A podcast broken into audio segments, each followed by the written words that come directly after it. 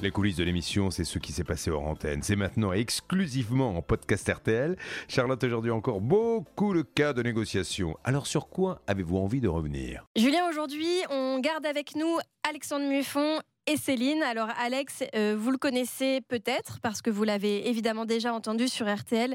Il est notre envoyé spécial pour toute la région. Euh, quelle région d'ailleurs Alex? Dis-nous un petit peu euh, combien de kilomètres tu parcours? Tu vas d'où à où en général? C'est assez vaste. J'ai un, gros quart sud-est, mais je peux aller de, Dijon à Nice. Et pour donner un ordre d'idée un petit peu, j'ai fait plus de 40 000 km depuis septembre. Waouh Effectivement, je ne m'attendais pas à ce chiffre. en l'occurrence, ce matin et puis hier, depuis hier, tu es, je crois, en Haute-Savoie, à Tonon-les-Bains, c'est ça? C'est en Haute-Savoie, Tonon-les-Bains Exactement, au bord du lac Léman, c'est magnifique. Pour le dossier de François, qui avait un petit souci avec sa cuisine, en fait, il y avait un petit problème de finition. Il attendait depuis quelques mois qu'on vienne lui rajouter euh, quelques éléments manquants, des portes de placard, etc. Et toi, tu es allé au magasin qui, euh, je crois, a bonne réputation, c'est ça? Oui, exactement. Donc déjà, moi, je suis arrivé euh, hier, soir en provenance de Marseille. Hein, donc pour illustrer comme quoi on fait quand même beaucoup de routes. Donc je traitais un autre dossier à Marseille. Je suis venu directement à, à Tonon. Ouais, c'est combien d'heures de, route Marseille il y en avait pour, pour 5 heures à peu près. Waouh Alors, juste avant que tu nous parles du cas, pendant les 5 heures, comment on s'occupe pendant 5 heures de route? Tu mets de la musique C'est quoi tes petites habitudes, toi? Ah bah, on, met de la musique, on met des podcasts, euh, on, s'occupe un petit peu comme on peut, on passe deux, trois coups de fil, mais c'est vrai que des, fois on trouve un peu le temps long, on fait quelques pauses aussi, on, s'arrête pour grignoter quelque chose, on a quelques petits péchés mignons sur les aires d'autoroute. Quoi. On met le podcast des coulisses de l'émission, ça peut vous arriver. Exactement, exactement, c'est incontournable. Évidemment. Donc tu arrives sur place et là tu vas d'abord chez François pour constater un petit peu ce qui ne va pas dans la cuisine. Ouais, arrivé assez tardivement. Je suis arrivé vers 20h30, donc je les avais prévenus hein, qu'il allait y avoir beaucoup de routes et il n'y avait pas de souci. Euh, donc j'ai fait les j'ai fait les images. Euh, donc effectivement des, des, des, portes qui étaient manquantes, des plaintes qui avaient été mal posées. Donc voilà quelques finitions euh, qu'il fallait aller négocier pour trouver une date de fin de travaux. C'était surtout ça l'enjeu aujourd'hui. Bonne ambiance chez François et Hélène? Ouais, exactement. Alors François était dans le train euh, pour, pour monter pour l'émission et puis donc j'ai été accueilli par Hélène, euh, sa femme, qui, qui euh, effectivement je voulais pas trop la déranger. Elle m'a proposé un petit jus de fruits, mais même ça j'ai refusé après pour pas trop déranger vu qu'il était très tard. Donc j'ai vite fait mes petites photos, mes petites vidéos et je suis reparti. J'aime pas trop déranger à, cette heure tardive qui était un peu inhabituelle. Quoi. 20h30, elle aurait pu te proposer un petit génépi, c'est ça la spécialité Ouais, c'est vrai. Ouais, je, ouais génépi, ouais, pour, rester dans, dans, le thème, même une fondue. Moi j'étais prêt à manger une fondue, mais il y avait rien qui était prêt. Ah ouais. en même temps, les pauvres s'imaginent si si tu te faisais nourrir à chaque fois que tu allais sur un dossier. Ce serait ah pas bah, mal, mais nos témoins auraient du boulot. Et puis j'irais plus souvent en Haute-Savoie, quoi. Manger tartiflette, raclette fondue, moi ça m'irait très bien de faire une alimentation. Carrément. Euh. carrément. Donc ensuite, euh, ce matin, tu es allé directement au magasin. Là, bon accueil? Ouais, effectivement. Bah, tu, tu, sais, on, on, le fait souvent, on regarde un peu les avis euh, en ligne sur les, sur les boutiques, même si ça ne veut pas toujours dire grand-chose. Et là, j'ai vu que ça avait bonne réputation, c'est une marque qui était fiable. Donc, en fait, je sais un petit peu l'ambiance quand je vais mettre les, les pieds là-bas. Je sais que je vais être bien reçu, je sais que ça, a été, ça va être sérieux. Et donc, forcément, et très rapidement, j'ai été accueilli par la, par la gérante de, euh, du magasin, du showroom, qui connaissait très bien le dossier, qui était forcément, comme, comme ça arrive dans, dans la quasi-totalité des cas, très surprise euh, de notre présence et du passage dans l'émission. Mais le fait qu'on y aille en avance, qu'en plus, tu vois, Céline pas encore déclenché les appels, donc j'apaise un petit peu, je commence déjà à les rassurer, je leur présente le dossier, je fais une négociation hors antenne qui permet vraiment euh, d'apaiser tout de suite le débat et ça m'a permis très rapidement du coup d'avoir des solutions et des réponses à apporter à l'antenne. C'est vrai que quand on n'y va pas micro à la main, en général, le dialogue est un petit peu plus simple, tu trouves? Ouais, bah, c'est sûr. Alors, forcément, j'arrive et je me présente. Donc, déjà, euh, quand j'annonce l'émission, ça peut vous arriver, Julien Courbet. Alors, tout de suite, euh, on, on, tique très vite. Donc, euh, il y a déjà un petit, un petit moment d'appréhension.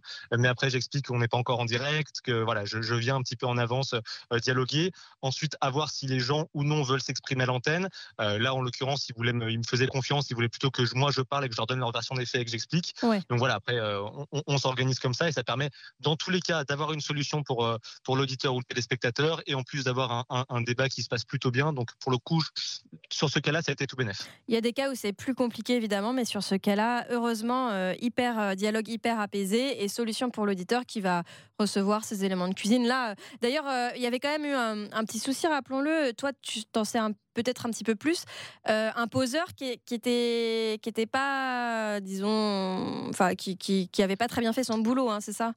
Ouais, c'est ça qui a, qui a, abîmé en fait des éléments de, de décor, enfin des, éléments de cuisine. Et c'est vrai qu'ils sont un peu frustrés. Alors forcément, d'un côté, il y a la responsabilité de l'employeur, hein, donc on peut pas nier euh, le fait qu'ils employaient cette personne.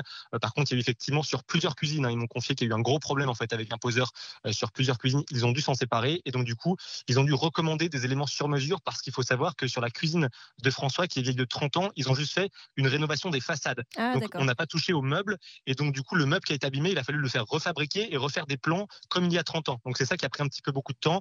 Euh, ils m'ont expliqué et là ils ont tout reçu. Ils ont plus qu'à monter le meuble Génial. et à trouver un rendez-vous pour aller le fixer chez François. Donc je pense que ça va se vite. Tout est bien qui finit bien. En revanche, un dossier Exactement. un petit peu plus compliqué, Céline, c'est celui d'Émilie et cette histoire de moto. Alors c'était un peu la télé-réalité de la matinée, puisqu'on avait une histoire de famille euh, un peu spéciale avec euh, le père, la fille et le gendre, et tout le monde, ils étaient tous un peu en bisbille et euh, s'envoyaient tous un petit peu la balle. On a eu le père qui nous a dit bon bah c'est c'est mon gendre qui est parti avec la caisse, hein, grosso modo, je vous la fais courte.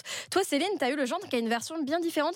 Alors, on va les avoir peut-être tous à l'antenne lundi, mais est-ce qu'en exclusivité, tu peux pas nous révéler quelques petits éléments? Alors, en toute fin d'émission, euh, le gendre nous a recontactés pour nous dire que euh, déjà, il s'excusait de ne pas avoir répondu à nos appels. C'est vrai qu'on on l'a pas mal harcelé, entre guillemets, pendant l'émission. On lui a passé pas mal de coups de fil. Et en fait, il voulait euh, simplement nous dire que si notre auditrice téléspectatrice n'avait pas sa moto, ce n'était pas de sa faute. Évidemment, Euh, les fonds avaient été encaissés par la société euh, de son ancien beau-père Mm. et il ne sait pas où ils sont partis depuis euh, ces fonds. Euh, que lui, en plus, ce qui est étonnant dans ce dossier, c'est que lui était le gendre dans ce dossier, mais il était aussi le fournisseur en fait des motos et il m'a confirmé que lui n'avait pas touché l'argent Ah oui. pour pouvoir fournir une moto. Donc évidemment, il n'a pas donné une moto si on ne lui donne pas de sous. Il mais bon. nie être parti avec la caisse. hein. Il nie tout à- totalement être parti avec la caisse, mais je lui ai dit, mais quand même, à un moment, vous étiez un petit peu à la tête de cette entreprise. Et il m'a dit, ah, bah, j'aurais bien aimé, mais non, ça s'est pas du tout fait comme ça. Euh, pour lui, il n'a rien fait, il n'a rien vu.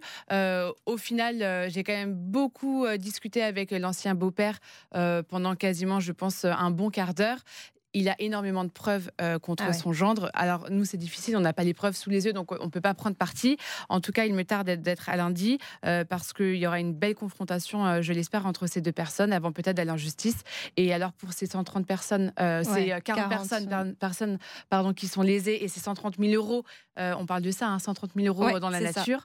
Je ne sais pas ce qu'il va advenir de tout ça. En tout cas, on est dans une, une affaire assez compliquée. Ouais, effectivement, j'ai hâte d'être lundi pour assister à cette confrontation parce que c'est vrai qu'il y a pas mal d'éléments troublants dans ce dossier. Donc évidemment, on vous donnera des nouvelles de ce dossier-là et de tous les dossiers dans CPVA. On vous retrouve demain en direct sur RTL et puis toute la semaine prochaine, évidemment, comme d'habitude. À bientôt.